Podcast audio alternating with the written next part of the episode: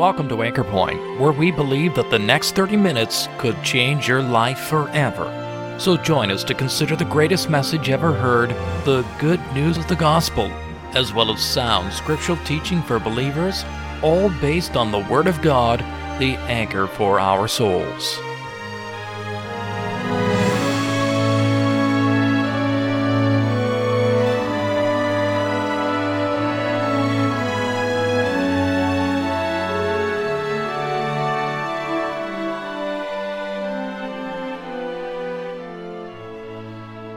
One of the primary differences between a man made religion and the gospel of the grace of God is found in one very simple word done. You see, the work of salvation has already been provided in the death of Christ on the cross of Calvary. It is through Him that we can be saved. The problem is universal, affecting all races, cultures, and creeds the problem of our sins and how to have them forgiven.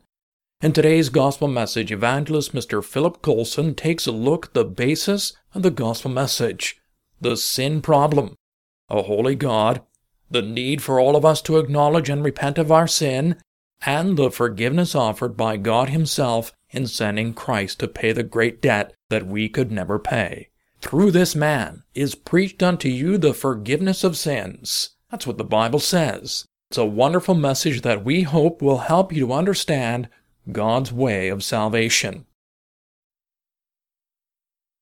Verse 38 of Acts chapter 13 Be it known unto you, therefore, men and brethren, that through this man is preached unto you the forgiveness of sins. And by him all that believe are justified from all things, from which ye could not be justified by the law of Moses. Beware, therefore, lest that come upon you which is spoken of in the prophets Behold, ye despisers, and wonder, and perish. For I work a work in your days, a work which ye shall in no wise believe, though a man declare it unto you. Well, as I've said, this was part of a much longer message that Paul preached to the people back there in Antioch in Pisidia. Uh, but the message that Paul preached is a message which is very, very needful for men to preach tonight. There are people from many parts of the world that regardless of our race, color, religion, background, culture, the thing that is common to us all is that we need the forgiveness of sins. We would all recognize that ultimately we have come from one source. Whatever the diversity amongst us now, we've come from one origin. And in the beginning, when God made the heavens and the earth, he made our first parents, Adam and Eve. We've all come from them. It was through our first parents, sadly, that sin came into the world, and that is a legacy of theirs and a thread that is common to every person that has ever lived in this world.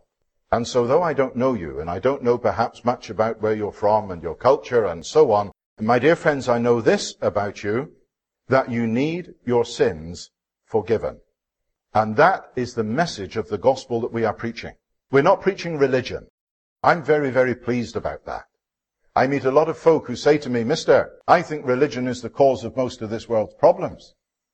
And sometimes they seem surprised when I agree with them. It is absolutely true that this world has got far too much religion. In fact, it's interesting in the verses we have read that as Paul was preaching, he pointed out that the only religion that God ever gave, now there's a lot more, of course, that men have devised, but the only religion that God ever gave was the religion of the Jewish people, of the Hebrew nation. Theirs was the only God-given religion.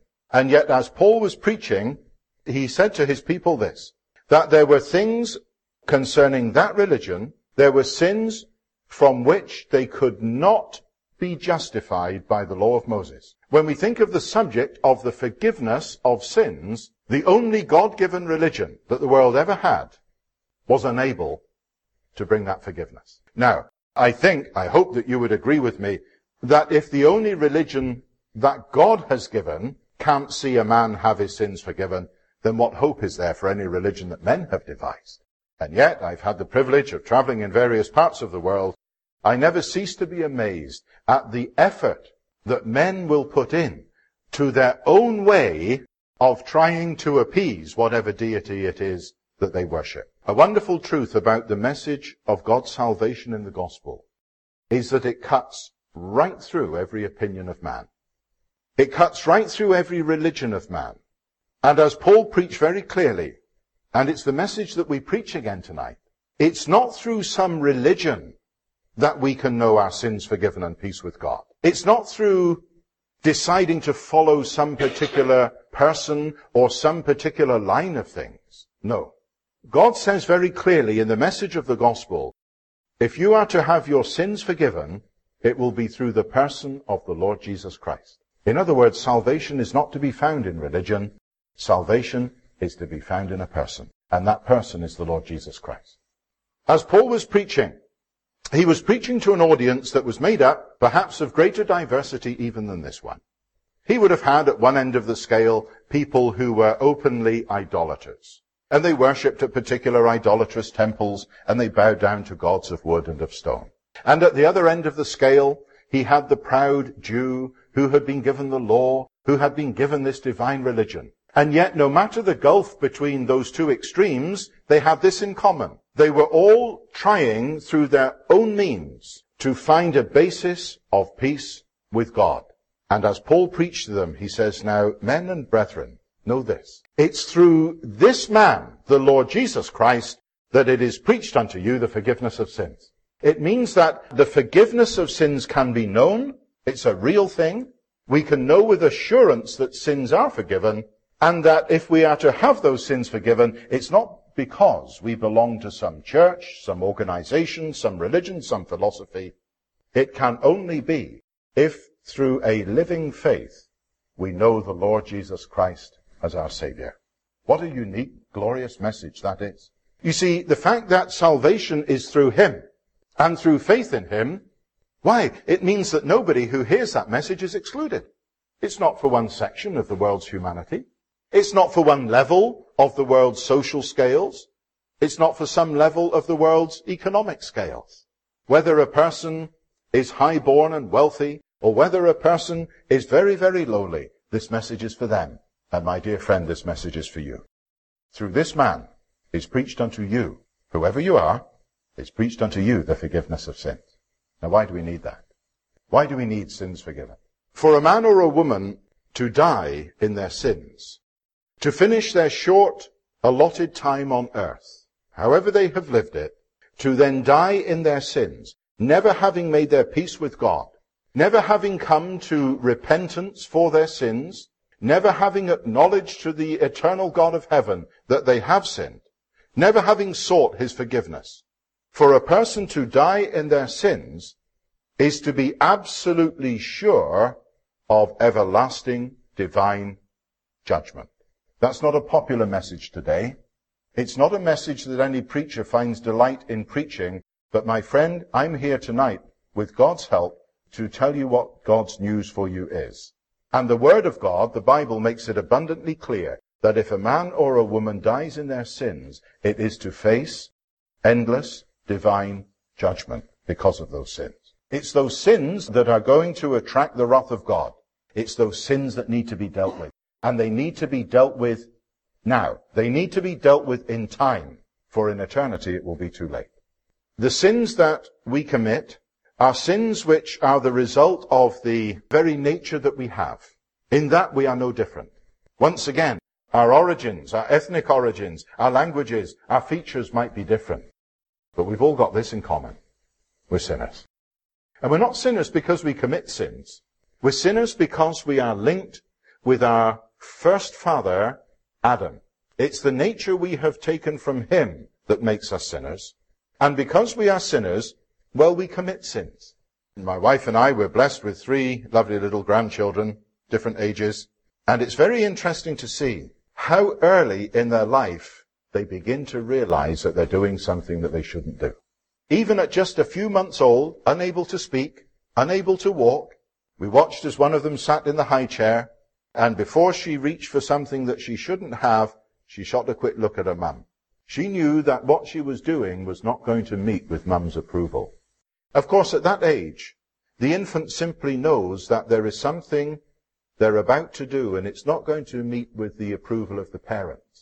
Then as the infant grows a little and starts going to school, then a new set of rules comes in And the child knows that it's not only possible to do something which is wrong as far as mum and dad are concerned, but well, if you do something that is against the rules, you offend the teacher as well.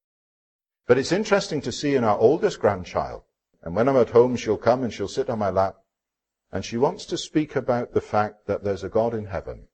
And it's beginning to dawn on her now that the things she does that are wrong are not just something wrong against mum and dad. And they're not just something wrong against the teacher, but something is telling her that what she is doing is wrong in the sight of God. Where does she get that from? You say, well, have you not been reading her the Bible and Bible stories? Of course we have. But you know, there's others who come to exactly the same conclusion. They've never heard a Bible story in their life. Where does that consciousness of sin come from? Comes from the very God who made us. So within every one of us, and you included, within every one of us, there is a consciousness of sin. Sin in the life. Things that we do that we ought not to do. Things that we should do that we fail to do. And there's sin in the life of every one of us, and there is a consciousness that that sin is not simply against the codes of society, for we may not have broken those. Nevertheless, there's still a, there's still a consciousness within us. There is some higher being. It is possible, of course, to switch that off. And some folks spend a lifetime trying to do that. Eventually trying to, to sear their conscience and cauterize their conscience convince themselves that really they're an atheist. I would throw out the challenge tonight that there's no such thing as a real atheist in this world. And the reason I believe that is because God teaches me in His Word that consciousness of God, consciousness of sin, consciousness of an eternity, consciousness that time is not what it's all about. That consciousness is something God has given to every person. It's a strange thing, isn't it, that even the hardened atheist, in times of great peril and distress, and the first thing they'll do is call on God for help. You see, it's there. There is a consciousness there. And dear friends, tonight, tenderly, we're trying to appeal to that. We're trying to appeal to that in your own conscience. I know, I know full well that you live according to the laws of the land and you live in the spirit of the laws of our society. I'm sure that you are recognized as good, upright people. But the great thing is you don't have to answer to me eventually in eternity. And you don't have to answer to the laws of the land or to society. My dear friend, you must answer to the God in whose hand your breath lies. You must individually answer to God. And it's against God that you have sinned. And God is of such unbending, inflexible righteousness and holiness that that sin must, must, must be judged.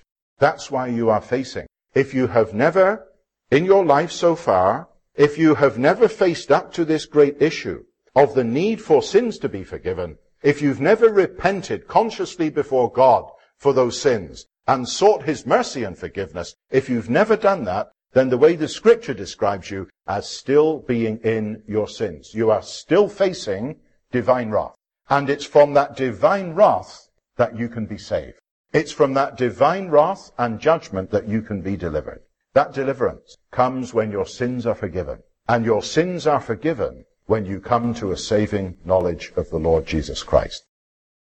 We need not concern ourselves with man's philosophies, man's religions, man's thoughts. The God who has made us, the God in whose hands our breath lies, the God whom we have offended, is the God who tonight is offering the forgiveness of sins. And it's through this man. It's through the Lord Jesus Christ. None of us really likes to face up to the fact in stark terms. Number one, that we are sinners. And number two, that we are inevitably facing divine wrath and judgment for eternity.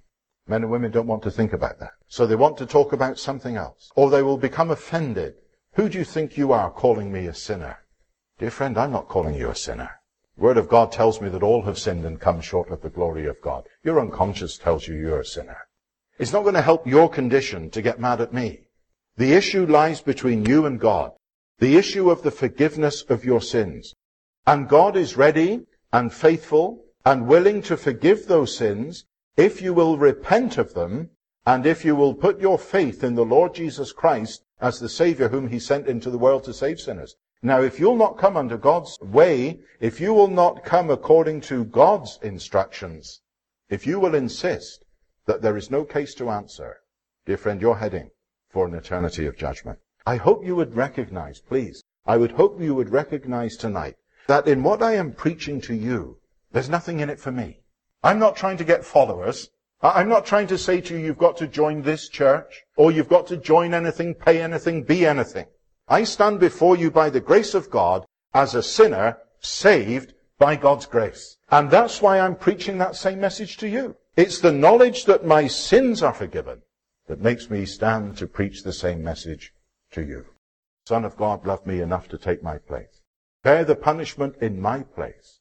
And from that moment on, when I repented of my sins and I put my faith in the Lord Jesus as the living, powerful, wonderful Savior of sinners, able to save and able to keep, from that moment on, I've had complete assurance that my sins are forgiven, that I have peace with God. I'm ready for heaven. Now what about you?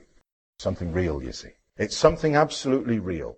It's not a case of, well, I'm a member of this, are you? It's not a case of this is my philosophy, do you share it? It is that by the grace of God, I know I have a wonderful living Savior. The man who was crucified and put to an open shame at Calvary, so that a sinner like me could be saved, that same man whom they laid in a tomb, God raised him from the dead. And he's alive today. And that's how he's ready and able to save to the uttermost all who would come unto God by him. That's why it is so unique to be able to preach that through this man is preached unto you the forgiveness of sins. You see, I look around all these dear men and women, busy with their religion, busy trying to placate whatever deity they feel they have offended. And no matter what the religion is, no matter what its name is, no matter what its beliefs are, it all boils down to this one thing. Men and women who are following religion are trying to do something to be saved. And the gospel teaches that everything that needs to be done for you to be saved has been done. It's been done by the Lord Jesus Christ at Calvary. You need do nothing except obey the word of God, which is repent and believe the gospel. Mind you, repentance isn't a popular subject today. You see, nowhere does the Bible say, well, now, if you just simply give mental assent to the things that are preached, well, now that's sufficient to satisfy God. Nowhere does the Bible say that. It must begin with repentance. Repentance is that recognition, that sincere, solemn recognition that I have sinned against God. And that from this moment on, as I repent of my sins, I am turning away from them. And I call upon God for mercy. And I put my faith, I lean my whole weight upon the Lord Jesus Christ as the Savior of sinners. It means this. It means that I turn from my old way of life. I turn to acknowledge the Lordship of the man who died to save me. Nowhere in my Bible do I find a person who, having confessed their sins, repented of them, and put their faith in Christ, that they went on to lead the same kind of life as they did before. You see, to be saved is to have a new life. To be saved is to have your life changed completely. Is that what you're ready for? Is that what you want? New life in Christ. Life that satisfies. Life that has new values. Life that enables you to see things in a completely different way from the way you ever saw them before. And you might think, well, is such a thing possible? Well, the man standing before you can humbly testify to it. There's many, many others in this room tonight with stories different yet very similar to mine who can testify that the Lord Jesus can not only save, but he can satisfy. That there is an enjoyment of new life in Christ. A life that satisfies. The person who is saved, that very moment that they believe the gospel, the Spirit of God comes and gives them new life. Now, I've been preaching the gospel by the grace of God for a number of years now. I don't think I ever preach except I tell the men and women who are kind enough to listen. It's a wonderful thing to be saved. It's a wonderful thing to be saved. It's a real thing to be saved. And it demands genuine repentance. It demands that the sinner faces up to the problem and acts upon it. Repentance toward God, faith in the Lord Jesus Christ. And we have the promise of the Word of God that he that believeth my word, he that believeth and acts upon it, not condemned. The judgment is passed. The sins are forgiven. The penalty that was due to me is seen by God as having been borne by his beloved Son at Calvary And I stand before you tonight, my dear friends, a sinner saved by grace, justified in the sight of God. The sin question no longer is going to appear between me and God. I have peace with him, not because of anything I did, but all because of what my Savior did at Calvary. That peace, that salvation, that satisfaction, that new lordship in your life, it can all be yours tonight. Believe in the Lord Jesus Christ, and thou shalt be saved. As Paul was preaching, he voiced what we might say was the gospel's welcome. Through this man is preached unto you the forgiveness of sins. But he also sounded the gospel's warning as well. He quoted from one of the lesser known books of the Old Testament, written by a prophet called Habakkuk. And Habakkuk prophesied about a foreign army that was going to come and destroy the land of Israel. And it was going to come with tremendous ferocity and tremendous speed. And Paul quotes that scripture, and he says in verse 41, where we left off our reading, Behold ye despisers, and wonder and perish, for I work a work in your days, a work which ye shall in no wise believe, though a man declare it unto you. He was speaking about the rapidity and the severity with which judgment will come. If those who hear the word of warning despise it, reject it. You see, I have no way of knowing, nor is it my business to know, how the Spirit of God is dealing with your soul tonight. I don't know for sure who in this building is saved by God's grace and who are still in their sins. I don't know who's on the road to heaven and who's on the road to a lost eternity. But God knows. And my friend, your response to this meeting tonight has got nothing to do with me got everything to do with you and your God. God in his great goodness and mercy and kindness has so ordered your life so that tonight you are in a place where in peace and safety and comfort you can hear a word from God himself, a word of salvation. Through this man is preached unto you the forgiveness of sins. If you reject that, if you decide that you're not going to answer to that call, if you decide that you're going to trifle with God, then be aware of this. The judgment of God can come with tremendous rapidity and tremendous severity. The only time that you can be sure of, where you can respond to this lovely truth, that through this man is preached unto you the forgiveness of sins, the only time you can be sure of to respond to that is now. Be prepared to take it that seriously. I hope you will agree I haven't preached religion to you tonight. I haven't preached church attendance to you tonight. No one has sought a penny from you. No one wants anything from you. All we want is for you to have what by the grace of God we have. And that is to know with assurance that your sins are forgiven, that you have peace with God, that your soul is set fair for eternity, that if and when death comes, you are assured of a place in heaven, a place in an eternal home. That's why it's such a wonderful thing to be saved.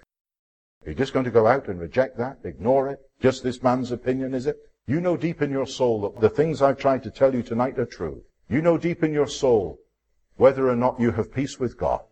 We would urge you in God's name, repent, believe the gospel, and the word of God says you will be saved.